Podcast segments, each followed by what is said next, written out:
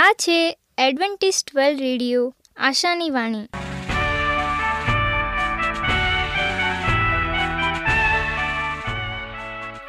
હું ગામિત સ્નેહા, અમારા આજના પ્રસારમાં તમારો હાર્દિક સ્વાગત કરું છું. આજે તમારા માટે અમે ખૂબ સુંદર, સ્વાસ્તિક અને આત્મિક વિચારો લાવ્યા છીએ. પણ તે પહેલાં સાંભળો દેવની સ્તુતિ માટે આ ગીત. पवित्र आत्मा आ भी जा तेरा सामा मुझको दे तेरी शक्ति मुझको दे पवित्र tomorrow.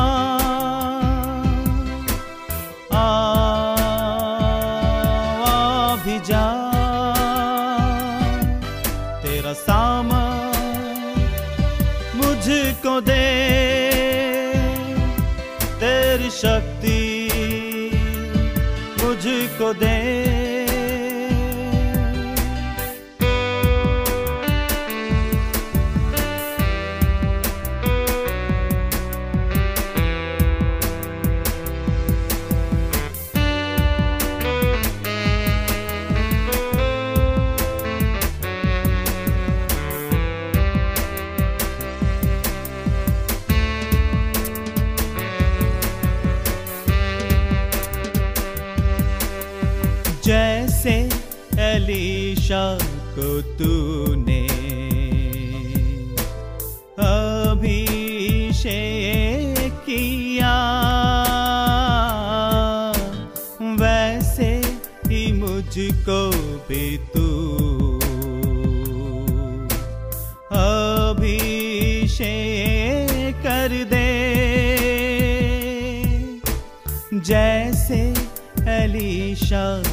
तूने अभिषेक किया। वैसे ही मुझको भी तू अभिषेक कर दे।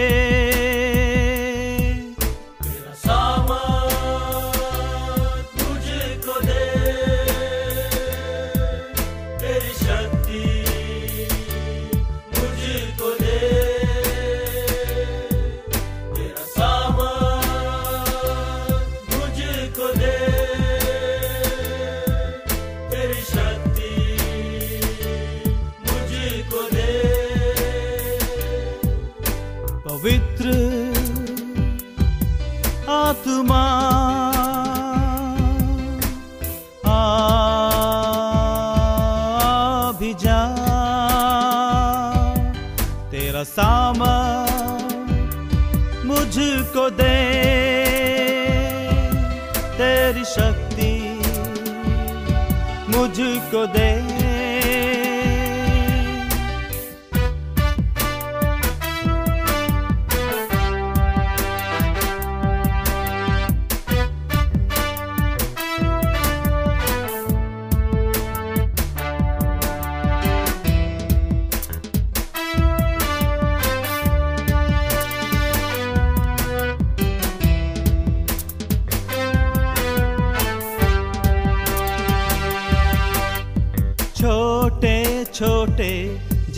के समान। अग्नि बन कर तू आ आकर मेरे दिलोचा में बन कर रू बस जा। छोटे छोटे जीव के समान अग्नि बन कर तू आकर मेरे दिलोचा में बन कर रू बस जा।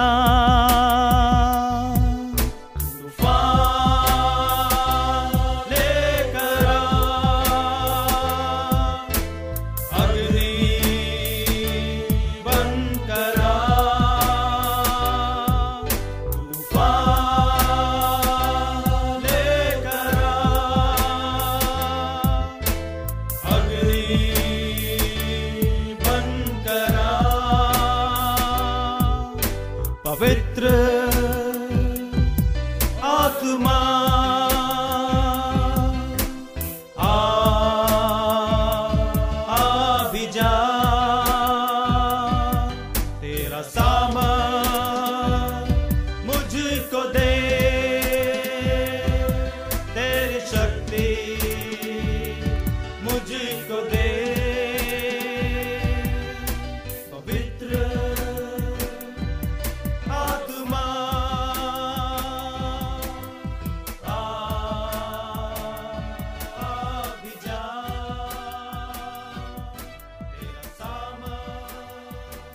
સ્વાસ્થ્ય તે જીવનની અમૂલ્ય ભેટ છે. તેને જાળવી રાખવા માટે આપણને શું કરવું? અને એના માટે આજે સ્વાસ્થ્યને લાગતા શબ્દો સાંભળીએ. ભૂખ ન લાગવી. વાલા મિત્રો, આજે આપણે આપણા શરીરના ઘણા બધા કારણોને લઈને ભૂખ ન લાગવા પાછળના ઘણા કારણો અને આ એક બીમારી છે. એના વિશે આજે આપણે શીખીશું. આજે આપણે જોઈએ છે કે જ્યારે ખોરાક ખાઈએ છે અને આપણું પેટ છે કે જે એમનો રસ બનાવે છે, એમાંથી સારા એવા પોષક તત્વો નીચોળે છે અને આપણા શરીરને એક લોહી પૂરું પાડે છે, જેનાથી આપણે સારા તંદુરસ્ત અને નિરોગી બનીએ છીએ.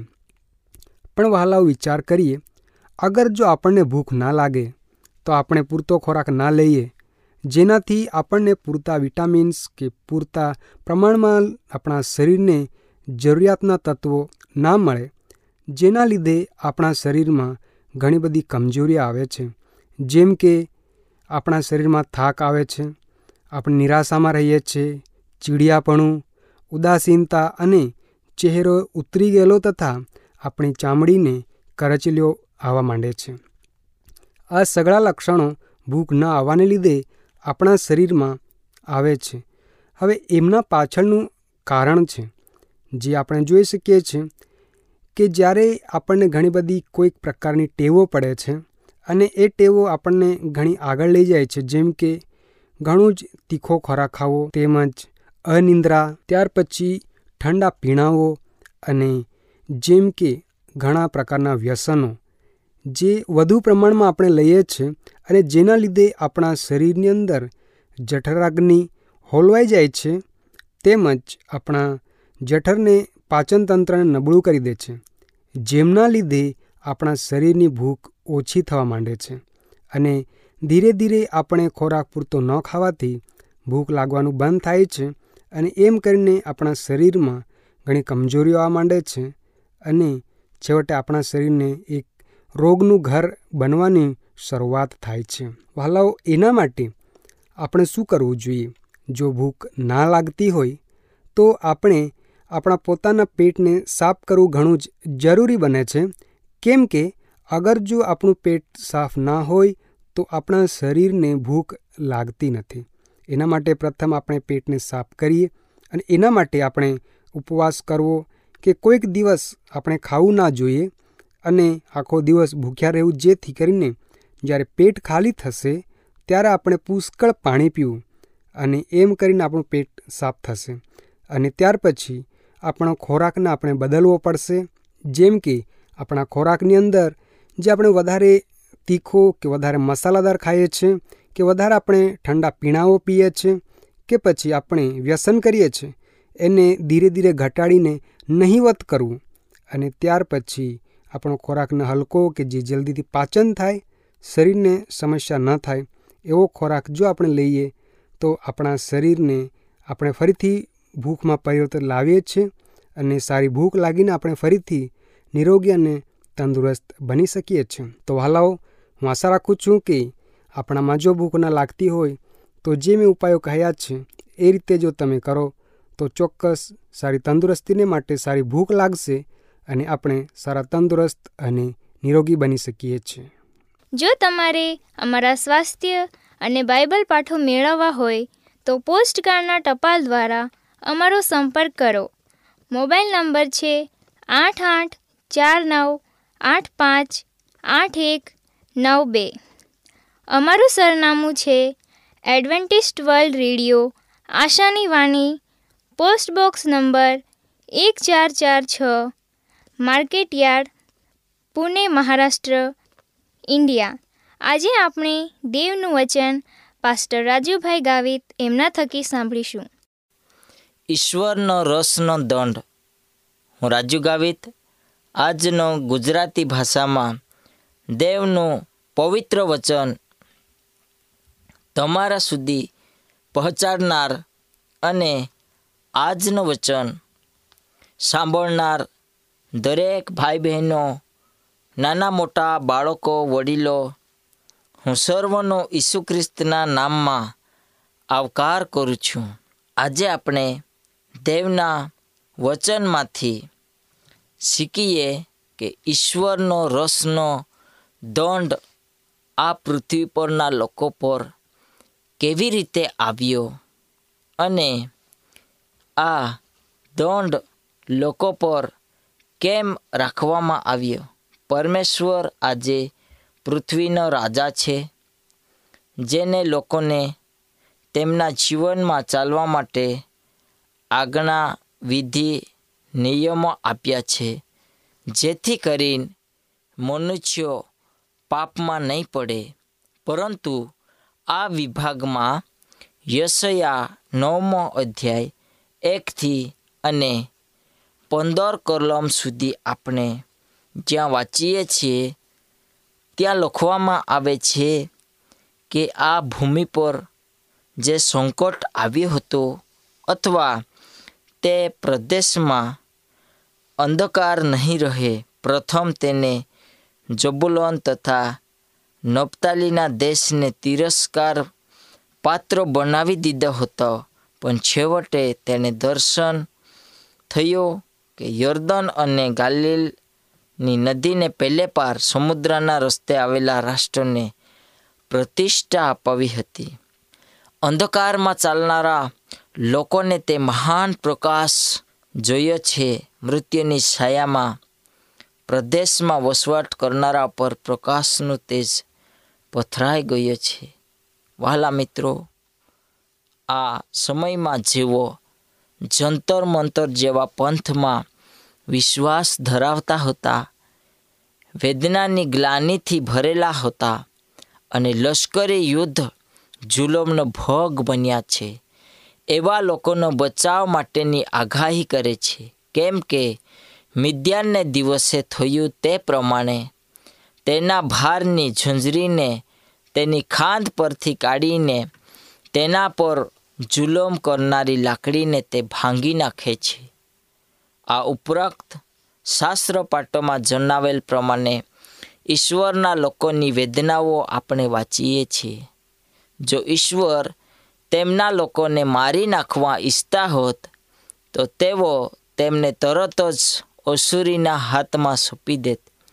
પરંતુ ઈશ્વર ધીરજવાન છે. તે દયા કરનાર પરમેશ્વર છે. તે આપણા પાપોને ભૂસી નાખનારો પરમેશ્વર છે. પણ કોઈનો નાશ ન થાય અને સગળા પશ્ચાતાપ કરે અને સગળાને પાપની ક્ષમા મળે. આ દેવની ઈચ્છા છે. ન્યાયાધીશોના સમયમાં ઈશ્વર યહૂદિયા તથા ઇઝરાયેલના લોકોને તેઓના પાપોનું પરિણામ ભોગવવાનો અનુભવ તે થવા દે છે. જેથી તેઓ શું કરી રહ્યા છે તે સમજી શકે અને વધુ સારું કરવા માટેની તક તેઓને મળી રહે. જ્યારે તેઓ દુષ્ટતા આચારતા હતા અને તેમના હૃદયો ઈશ્વરથી કઠણ રહેતા હતા, જ્યારે તેઓ દુષ્ટતા આચારતા હતા અને તેઓના જીવનમાં તેઓ કઠણતાથી વર્તતા ત્યારે ઈશ્વરે તેમના પ્રબોધકો દ્વારા વિનંતીઓ મોકલી આપી અને તેમનું પોતાનું રક્ષણ પાછું ખેંચી લીધું, પરંતુ તેઓ સતત બળવો ઈશ્વરની આજ્ઞાઓનો અનાદાર કરતા રહ્યા. આ સાયકલ કે ચક્ર ઈશ્વર કંઈ પણ ન કરી શકે ત્યાં સુધી સર્પકાર રીતે અધ્યગતિમાં પુનર્વર્તન પામી રહીએ. વહાલા મિત્રો, જેમ સમગ્ર બાઇબલમાં આપણને આ જોવા મળે છે, તેમ છતાં આપણે જઈએ છીએ તે સગળું મુક્ત ઈચ્છાની વાસ્તવિકતા છે. પૃથ્વી પર આજ આપણને આપણા જીવનમાં જે પાપો છે, જે આપણે દોષ કરીએ છીએ, તે શોધીએ અને એનાથી આપણી દૃષ્ટ ઈચ્છાથી આપણે મુક્તિ મેળવીએ. ઈશ્વર માનવીને મુક્ત ઈચ્છા આપેલી છે અને તેથી મુક્ત ઈચ્છામાં ભૂંડો કરવાનો વિકલ્પ રહેલો હોય છે. અને જો કે ઈશ્વર ફરીથી આ તેમના પ્રેમ તથા ચરિત્ર પ્રગટ કરવા દ્વારા આપણને જીતવા માગે છે, તે આપણને આપણા ફળ ભોગવવા દે છે. વેદના, દુઃખ, ભય, અશાંતિ અને આવું ઘણું બધું જે આપણને ઈશ્વરની તરફ પાછા ફરવાનું સમજવામાં મદદરૂપ થાય છે, તે તરફ દરી લઈ જાય છે. હજુ પણ લોકો તેમના પાપોથી પાછા ફરીને ઈશ્વરની તરફ જતા નથી. મુક્ત ઈચ્છા અદ્ભુત છે. તેના વગર માનવી ન હોય એવી ઈચ્છાઓ હોઈ શકે. જેવો આ મુક્ત ઈચ્છાનો ખોટો ઉપયોગ કરે છે, તેઓને ઉપસજ છે. વહાલા મિત્રો, પરમેશ્વર એક એવો માધ્યમ છે, જે આપણે આપણા જીવનમાં એની પાસેથી સગળી બાબતો મેળવી શકીએ. આ પૃથ્વી પર શાંતિ, આનંદ, પ્રેમ, મયાળુપણું, આ સગળું ઈશ્વરનો સ્વભાવનો કાર્ય છે. પવિત્ર આત્માનો ફળ છે. આપણા જીવનમાં પાપમય જીવનથી આપણને પાછા ફરવા માટે, આપણા માર્ગથી આપણે ફરીએ એ ઈશ્વરની ઈચ્છા છે.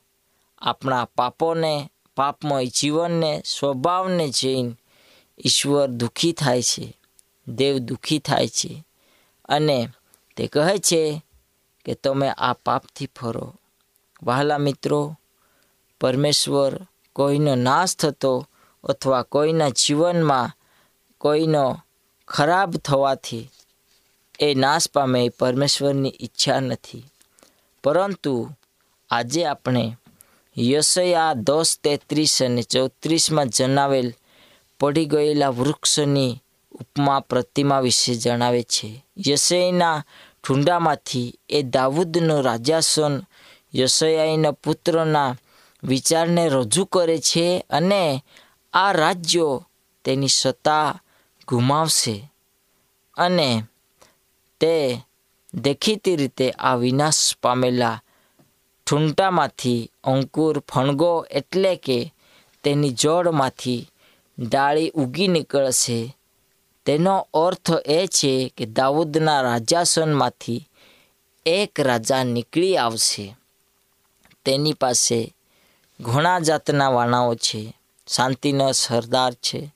તેના ખાંદ પર રાજ્યાધિકાર રહેશે. પરાક્રમી રાજા, અદ્ભુત મંત્રી. વહાલા મિત્રો, આવા નામો, આવા કામો અને એ કાર્યો એ દેવના માટે કરે છે, લોકોના માટે કરે છે. એના જેવા કૃત્યો, તેવા એના નામો પણ છે અને એ નામો પહેલેથી ઇતિહાસમાં જણાવે છે. આ વર્ણન ફક્ત ઈસુ ખ્રિસ્ત આપણી સાથે સંબંધ ધરાવવા માટે કરે છે. તે પોતાનો સ્વભાવ દેવને બતાવવા નહીં, પરંતુ દેવને સોંપેલા કાર્ય કરીને દેવને બતાવવા માટે, મનુષ્યના ભલાઈના માટે તે અહીંયા આવે છે. દાઉદના વંશાવળીમાં તે જન્મ લે છે અને જન્મ લીધા પછી તેને ઘણા એવા કામો કર્યા છે. આપણે જે પાપો કરીએ છીએ, એનો દંડ એ પોતા પર લે છે. એ દંડ આપણા જીવનમાંથી એ પોતાના શરીર પર લે છે. પદ સ્તંભ સુધી એને આ દુઃખ લીધું છે. જેથી કરીને તમને મને શાંતિ મળે. ઈશ્વરનો દીકરો, જુઓ તેથી ઈસુ ખ્રિસ્ત દાઉદના પૂર્વજ તેમજ તેના વંશજ પણ હતા. બાઇબલે કહે છે, વંશજ પણ હતા કારણ કે તે સમયમાં તે તેમના પેઢીઓમાંથી નીકળ્યો હતો. દાઉદના રાજા આપણને કોઈ રીતે પાપ તથા ધર્મ ત્યાગના દુષ્ટ પરિણામો, પ્રભાવોને ફેરવી નાખવા માટે કહે છે. ઈશ્વરની ઘણી યોજના હોય છે અને આ યોજના મુજબ વિચારીને કાર્ય કરવામાં આવશે.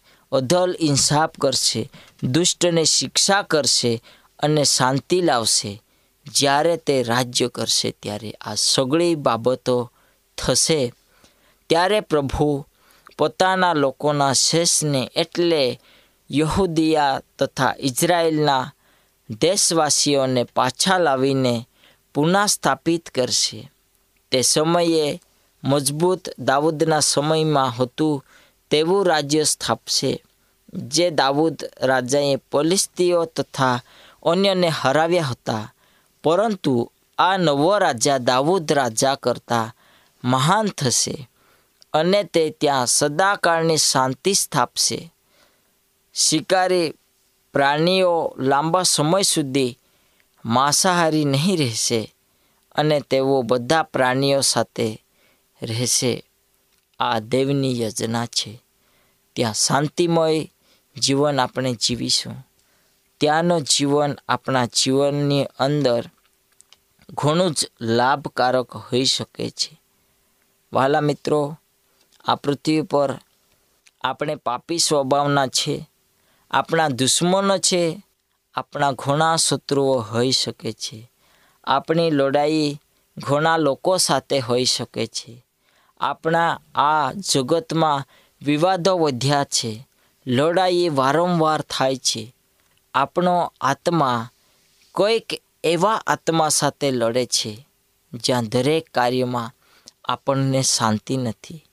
મનુષ્ય જગતમાં ધન મેળવવા, જગતમાં મન લગાડવા, જગતની અંદર શ્રીમંતી બતાવવા માટે ઝટે છે. પણ વહાલા મિત્રો એ એના જીવનને કોઈ દિવસે શાંતિથી વિચારી શકતો નથી, સમય નથી એના જીવનમાં. એટલા માટે આજે આપણે પરમેશ્વરની પાસે જઈએ. પરમેશ્વર એક એવો માધ્યમ છે જે આપણને આપણા જીવનમાં આપણને એક પાપમુક્ત જીવન જીવવા માટે સહાય કરી શકે છે. વહાલા મિત્રો, આજે આપણે દરેક જણ પાપી છીએ અને પાપી સ્વભાવથી આપણે જન્મ્યા છીએ.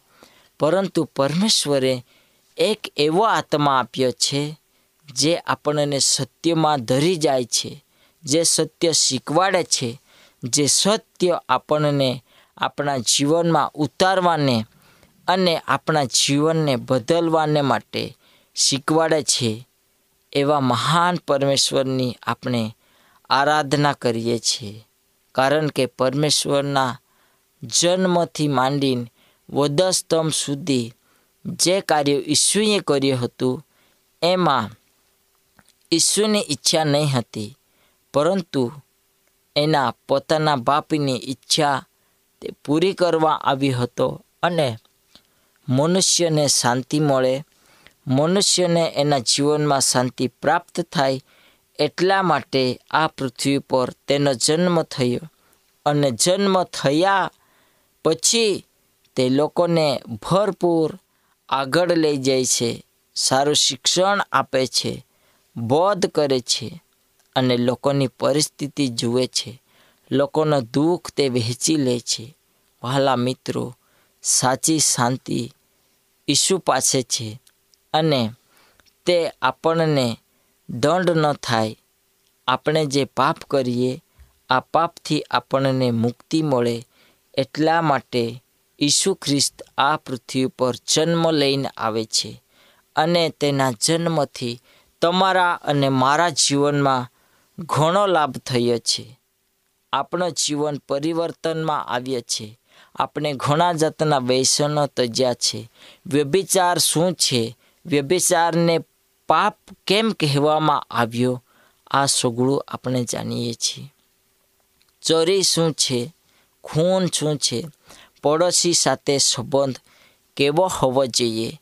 આ સગળું કાર્યો ઈસુ ખ્રિસ્તે શાંતિમય સ્વભાવથી આ પૃથ્વી ઉપર પ્રગટ કરી દીધું અને તેને તેના સ્વભાવ વડે લોકોને શાંતિથી, પ્રેમથી, આનંદથી જીતી લીધા અને ઈસુની પાછળ લોકો ટોળાને ટોળામાં જતા હતા અને સારું શિક્ષણ લેતા, બોધ લેતા, જીવનમાં પરિવર્તન લાવતા અને વિશેષ કરીને તેઓ પરમેશ્વરની ઉપસ્થિતિમાં જીવન જીવવા માટે પ્રયત્ન કરતા. વહાલા મિત્રો, આજે આપણે આ પૃથ્વી પર જીવન જીવતા, આપણા જીવનમાં ઘણા પાપો છે. મનમાં, તનમાં, હૃદયમાં, વિચારોમાં આપણે જે કરીએ છીએ તે પરમેશ્વરને શોભતું નથી.